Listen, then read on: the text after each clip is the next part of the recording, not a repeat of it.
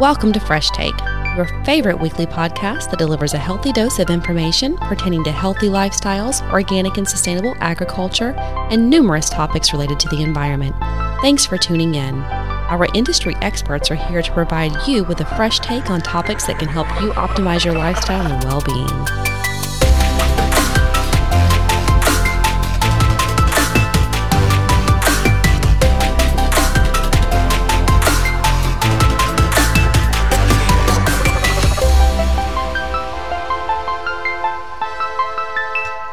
Fresh Take. I'm your host, Jessica Stipe, and I have my co host, Isabel Aaron Subia, here with me today.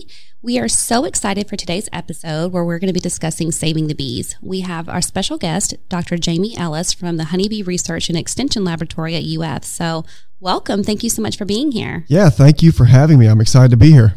Thank you so much. So, just to jump into this, Jamie, why don't you tell us a little bit about yourself and what you do and how you got into the research center at UF? Sure, yeah. So, I'm, I'm actually a professor of entomology at the University of Florida. Honeybee Research and Extension Lab is a mouthful, but I work in the Department of Entomology and Nematology, and we're okay. a really good department. I didn't fall into bees academically. I've actually been keeping bees since I was 12. So I've been keeping bees 30 years myself. And so it was kind of a youthful pursuit. And when I went off to college at the University of Georgia, I worked in the bee lab there and I kind of married my two interests, right? Science and bees. And I, right. I, just kept doing it. So I ended up in Florida. It's a great place to be. And it is. Yeah, it's, it's, it's a really good place to study bees. I'm excited to be here. We're excited to have you. And, and may I mention this is Dr. Jamie Ellis. We want to make sure we give him proper recognition. so this is really important to me. Like I was I was telling you in a previous conversation, just because I think that so many people are hearing save the bees, save the bees. They don't really understand what the issue is. So for our listeners who aren't really informed on what's going on, can you give like a quick intro on, you know, what are honeybees and why they're important and why they're crucial to all life? Yeah, so honeybees are one of 20 thousand species of bees on the planet, right? So there's a lot of bees out there. The one that we're talking about today, of course, is the honeybee. This bee is important because it is incredibly manageable. And because it's manageable, we can move it around. And in the process of moving it around, we can take it to various crops and allow the bees to pollinate these crops. So there's an intimate link between the keeping of the bees right. and the production of food because honeybees are used to pollinate a lot of the crops that we need, of course. So absolutely. So, like I said, right now I think that we are hearing more about bees and saving the bees than we ever have. So, clearly there's a crisis. And like I said, for the people that don't understand, I know Isabel is part of the, the younger generation and you know even in my my children fall into the same age bracket as her but even my kids even the younger generation are saying hey you know what's going on what's the deal with the bees so for anybody that's not you know really clear on what's going on what is the crisis okay so I cannot tell you enough how difficult of a question that is. And, and, I'll explain it like this. Okay. So, you know, this honeybee that we have is not actually native to North America. Its okay. natural distribution is Europe, the Middle East, and Africa. So where it is native, this honeybee is doing quite well. Right. And in its wild populations, is doing quite well. But where it has been introduced and it is heavily managed, North America, among other places, its populations have been suffering significantly. So it's tricky. Honeybees are incredibly important to us, but it's not like honeybees are disappearing off the planet. It's the managed honeybee that's having an issue. So the equivalent's not like save the, the Cape Buffalo, the equivalent's like save the cow, right? right. We, we have an agricultural issue that right. we're trying to address. Okay. With that background, you know, there are estimates out there that the best data that we have suggests that we're losing about 40% of our managed population every year in the US. Now, that's tricky, right? It's right. tricky because if we were really losing that many uh, of our bee colonies every year, we'd have hardly any left. Right. When, when, this all started back in 2006, we had about two and a half million colonies. Oh, wow. Well, take away 40% a year since then, right. and we'd have fewer than 100,000 colonies. But we right. don't. We have 2.7 million colonies. colonies. So we got this really weird story where beekeepers right. have high colony losses. Right. But somehow the number of colonies we have is being maintained. And that's really where the story tricky, is. Right. Yeah. Right. So let's get into that a little bit. Yeah, sure. Okay. So if I'm a beekeeper, I am going to lose 40% of my colonies this year. That's that's the the US average. So if I have right. 100 colonies, I'm going to end up with 60. Okay. But those are gross losses. Okay. Okay. So if you look at the actual net change, it's an increase of about 1% a year the last decade. So I started with 100 colonies. Somehow I've got to end up with 101, even though I'm going to lose 40. 40. All right. And it's the big difference between gross and net. So what's happening is beekeepers are losing their 40 colonies out of 100. And with those 60, they are working to recover their losses. Gotcha. And because honeybees are so important, the demand for them is so great. Beekeepers are over are able to overcome those losses and actually increase beyond what they started with. So again, let's explain it this way: we have 100, we lose 40, and with our 60, we split and recover 41. So with a gross loss rate of 40%, we now have one more colony than we started with. now, how do you do that? Okay. and can it be done with money? Yeah. So you, you might be surprised that the gross number Right. And the net change are governed by two different things. Okay. The net, the actual number of colonies we have, is dictated by money. When pollination prices and honey prices are high, beekeepers find it sustainable or economical to recover Right. those losses. If those were to ever crash, then we would be talking about net losses instead of gross losses. So, so it's money that's driving the actual number of colonies we have, right? Economics. On the other hand, what's driving these gross losses are all the stressors you hear about in the news, right? That's what's, quote, killing the bees. When we're talking about saving bees, what we're really trying to talk about is reducing our gross loss rate and address these stressors. Makes sense. What are your thoughts on this, Isabel? I had no idea was split like that. It makes a lot of sense. I must say that I thought that bees in the entire world were dying and the population was decreasing, but now I've been clarified that no. But it's it's it's incredibly tricky, right? I mean, mm-hmm. we it, think think about if any ag commodity took a forty percent hit every year, and they were expected to recover because we need it, right? The government would do tons of things to try to address, but you know, beekeepers are the ones who are shouldering this burden, right? They're the ones who are losing forty percent of their commodity and then having to recover that Right. at great loss to themselves. But they're the ones who are shielding us from the effects of net losses if net losses were in fact to start occurring. So, is there anything that we, just as everyday people, are doing that contribute to this situation, or anything that we're responsible for, or there's anything that, that we can do to help remedy the situation? Well, I mean, if you think about it, that since this issue is a managed bee issue, it Right. probably can be addressed through management. We can talk about that from the beekeeper's perspective maybe shortly, but the general public all wants to know, you know, what's killing bees and what can I do to help? And you know, some of the things that we propose are things that maybe the average person doesn't think of. You know, in my yard when the grass gets tall, I cut it. Right. But if you leave it just a little bit longer, there'll be weeds that come up that produce blooms that are incredibly important to honeybees and other bees. Right. And so it's simple things such as planting uh, wildflowers around the yards that would benefit pollinators, provide pollen and nectar sources. It's responsible, you know, pesticide use. I recognize I'm on an organic you know, um, podcast here, but but but I want to point out if if they're going to use pesticides, the labels are written in a way to minimize the impact on non-target organisms. So if they just follow the label, it'll be responsible pesticide use and minimize the impact to bees.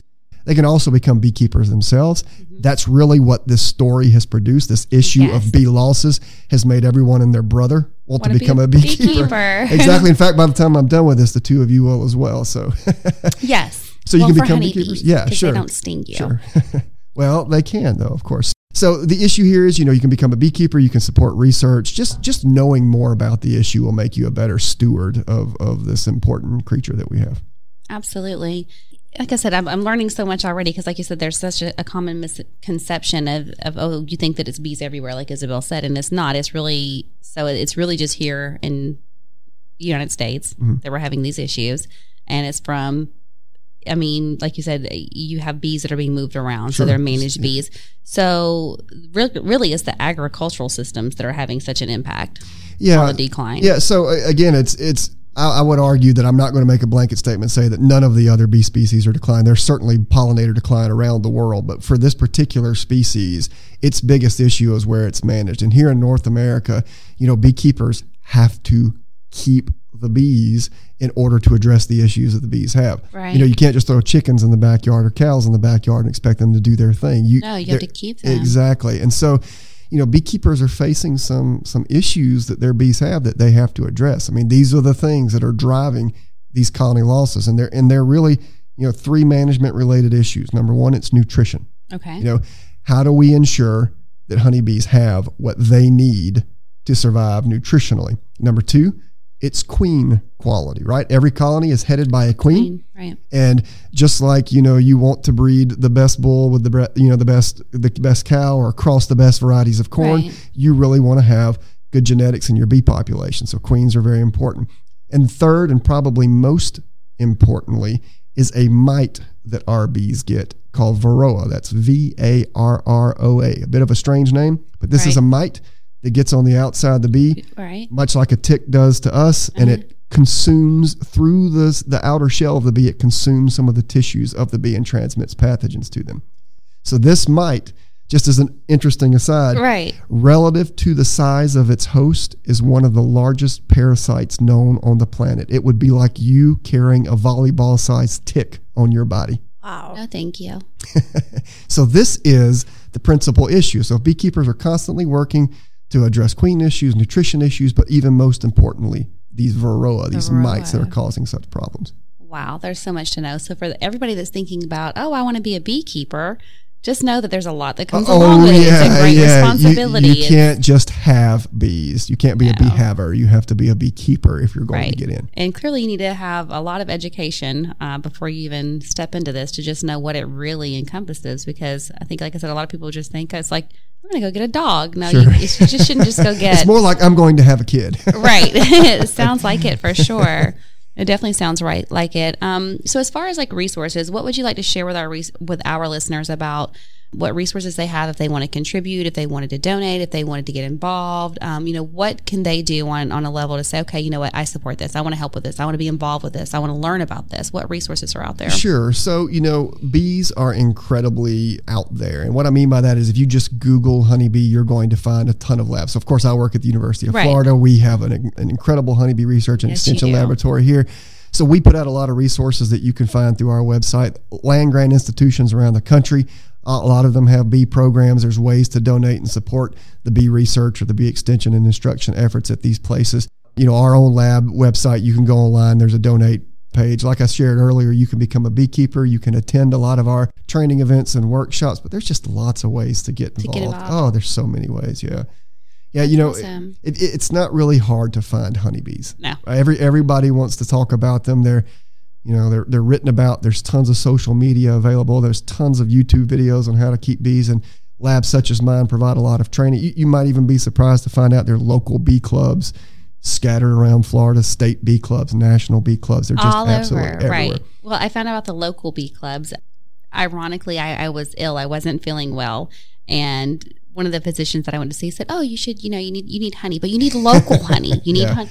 So, because I was Sure, experiencing, well, issues right, I was probably, having yeah. allergy issues, um, and I said, "Okay," and so it, it spawned off into this whole conversation. And like you said, then you learned that there's okay, there's clubs for this, and there's there's so much uh, that I didn't know that I got a, a quick education on just walking into an appointment and walking out with, okay, well, this is what I need to do, and this is where I can go to get it, and this is a club I can participate in. you know, honeybees all will to get teach local honey. honeybees will teach you there's clubs for everything, right? Right. People people come together for all sorts of reasons, but there's probably thousands of bee clubs on planet Earth. I mean, I speak at a lot of them every year, so it's it's incredible the network. We're almost like a hive, you know, a colony, like your own colony, right? Right. Yeah. Right, exactly. Well, wow. I'm so like I said, this this definitely opens my eyes to really getting a better understanding of what's actually going on and what's happening. And when you hear save the bees, what's really behind save the bees and what we can do, like you said, you know, leaving your grass uncut a little bit longer, planting some wildflowers, things that you can do at home, you know, things that our farmers can do about making sure that they have areas of Yeah, of- that's perfect what you're about to say. Exactly. You know, farmers think about it. You know, if, if you think about the average field, I don't know how big it would be, five acres, and if it's got blueberries in it, there's a large part of that field that's not cultivated. right. right? The rows, the edges, etc. So a lot of work is going into providing bee habitat just in these margins, these, these margins that historically might have been treated with herbicides just to keep the weeds down, but now could be planted with beneficial. grow, right. Exactly. Plant some wildflowers, let it Exactly. grow. That in itself. Same is true about like the roadside. I mean, they, Right. you know, the government spends so much time cutting grass. What if it were seeded with wildflowers that would be beneficial And to? some wildflowers just grow naturally and they come and cut it. And I get really mad because it makes your drive home so much more pleasant to see. I didn't I didn't grow up here. I grew up in Upper East Tennessee where there's wildflowers everywhere. Yeah. So when I see them here, it's such a pleasure, and then they're gone. So to all of you people listening that are taking our wildflowers away, leave them. We need them to save the bees. Sure, absolutely. It's important. But yeah, like I said, with the farms, you know, like I said, you think about uh, there's so much unused land. Like even people have crops, like they have specific crops. There's still areas that could be used for wildflowers. And I mean, clearly having bees on your farm is not going to be a hindrance. It's a help. Sure, and some of the coolest research that's kind of out there in the bee world now is is it looking at, in fact, providing floral resources for bees, and specifically looking at farm habitat, converting it. Th- think about it from this perspective: you can actually plant stuff that's beneficial both for the bees and for cattle. For example, right? You can plant clovers Right. that, that cattle can eat later, but that bees can pollinate, Pollinate now. now. So, I mean, there's just lots of research going into multiple use strategies where, where you know, agriculture can still be satisfied, but while Right. we're benefiting pollinator populations. And of course, this translates into food production. The estimates out there that honeybees are responsible for one out of every four to five bites of food we eat. Wow. It's incredible. That is incredible. That the way that I teach this is take the average McDonald's cheeseburger Okay. from north to south. All right, you ready? So from north to south, it's bun, onions, pickles, ketchup, mustard, cheese, meat, and bun. Right. If I were to snap my finger and make bees disappear, we would have the bun because bun is from grains that are Right. wind pollinated. But we wouldn't have onions because onions are grown from plants that have to be pollinated by bees in order to have seeds to plant for onions. Right. You wouldn't have pickles because pickles are from cucumbers that honeybees have to pollinate. You wouldn't have tomatoes and for ketchup, and you wouldn't have mustard for mustard. Right. And even the cheese and beef come from cattle Cattle.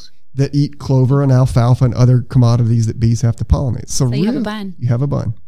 Exactly. And so that puts into perspective how important a honeybee is, even to something as simple as a McDonald's cheeseburger. That really puts it into perspective. There you go.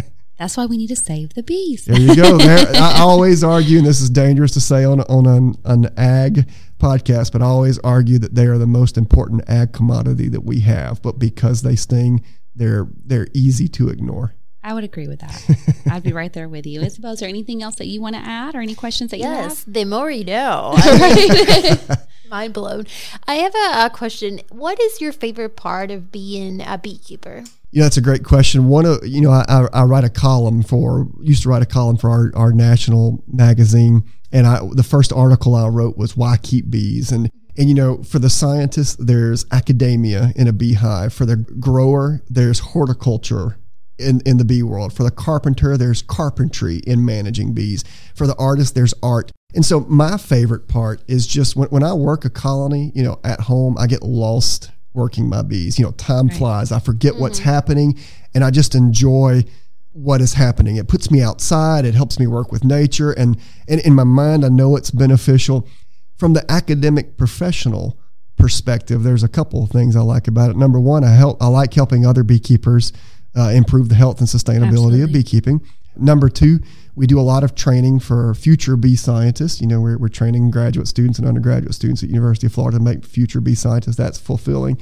And, and deep inside, I know we're doing a lot of work that's ultimately going to help our bee populations and that there's going to be trickle up effects to helping us and the environment. So it's very satisfactory. So I, just like really all aspects of it teaching about it, doing research about it, but perhaps most importantly, just physically working Just colonies. Yeah. You mentioned that you started this when you were around 12. Was this something that you wanted to do that your family just said, okay, hey, you know, we'll let him pursue his interest? Or was this like So- a family thing? So that- yes and no. I, Okay. I, I became interested when I was somewhere around seven or eight. But Okay. beekeeping's not in my family. So what parent is going to run out and buy your col- Right. your col- kid a colony of bees? So it took me about four years to convince them that I was serious about this. And so at around twelve, I'd finally aggravated them enough to where they hooked me up with a friend of a friend who became my mentor. Who was knowledgeable? Yeah, and then he passed away very shortly after me knowing him and left me his colonies. And so it was just me on my grandfather's dairy farm in east central Georgia and my bees. And so I learned what to do to keep them alive and what to do to kill them. So out of that came, of you know, kind of a lifelong interest in But working no, like I said, clearly you developed a pat. Well, you spent years probably researching to get enough information Mm-hmm. to convince your parents to let you do this. It took a while, yep. yeah, and then you developed a passion because I mean, now look, here you are. Sure. And not only are you still keeping your bees, but you're educating not only us but society about what they need to do, the importance of it, and how to keep bees. So my- that's amazing. Yeah, my team and I are very fortunate. We have hundreds of workshops that we speak at every year to thousands of beekeepers. We answer thousands of emails every year, phone calls. We do all the social media. We we we don't even have a good estimate of the tens of thousands of people you know we're able to impact right. through our program every year, and it's all because we again work at such a great institution like the University of Florida. Absolutely, go Gators, go Gators. uh, if somebody wanted to get in contact with you at UF or had questions specifically for you or wanted to attend one of your workshops, um, how would they get in touch with you directly? Yeah, so we're really easy to find. Our website is www.uf honeybee.com, www.ufhoneybee.com. We also have great social media websites where, our social media sites where we post all of this kind of information. information. And you can find us at UF Honeybee Lab, at UF Honeybee Lab. And from those two places, you can access our videos, our documents, our training events, our podcast, etc. I love it. Well, once again, this is Dr. Jamie Ellis from the University of Florida, and we are so thankful to have him here today to give us a lot of information. I know I just got mind blown. Isabel did as well. Mm-hmm. So I'm sure that all of you are having a wow moment. If you like this episode, if you want to hear more about saving the bees, like I said, you can contact Dr. Jamie Ellis at the University of Florida. He's giving you his contact information. You can always reach out to us at FOG uh, at foginfo.org, and we'll be glad to make the connection or answer any questions that you may have. As always, I'm your host, Jessica Stipe, and we thank you for listening. Thank you guys for listening to today's episode. I hope you guys enjoyed the conversation as much as we did. As many of you already know, FOG is a 501c3 not for profit organization, which means we need your help to keep all of our content free to the public. Please consider making a tax deductible donation today. We would really appreciate your support.